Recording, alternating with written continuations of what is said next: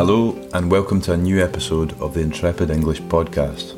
My name is John, I'm an Intrepid English teacher, and today I'll be introducing our new book club pick for the Intrepid English Book Club in March.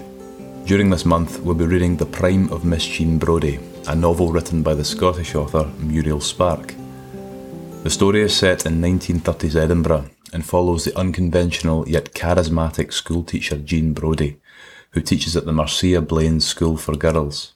Miss Brodie's unorthodox teaching methods and her particular attention to a select group of her pupils make her an intriguing figure, but her influence on her students soon proves to be controversial and even dangerous.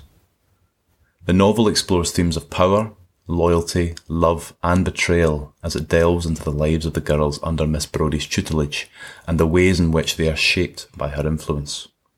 First published in 1961, The Prime of Miss Jean Brodie is widely regarded as one of Muriel Spark's most important works and has been adapted for stage, screen, and the radio.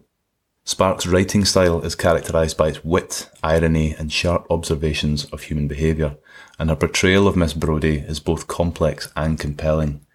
It continues to captivate readers with its exploration of the fascinating character of Miss Brodie and the impact she has on the young woman in her charge. Trust me when I say that this is one lesson that you won't want to miss.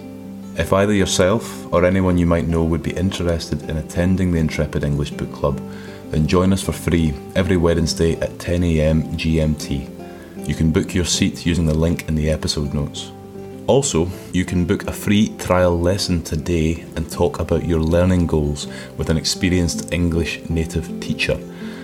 Say goodbye to boring English lessons, and if you're not sure what you want to learn, let your teacher choose from the range of English courses that have been designed to help our students to achieve their goals. My name is John, and I look forward to seeing you either in a lesson or at the Intrepid English Book Club. Take care.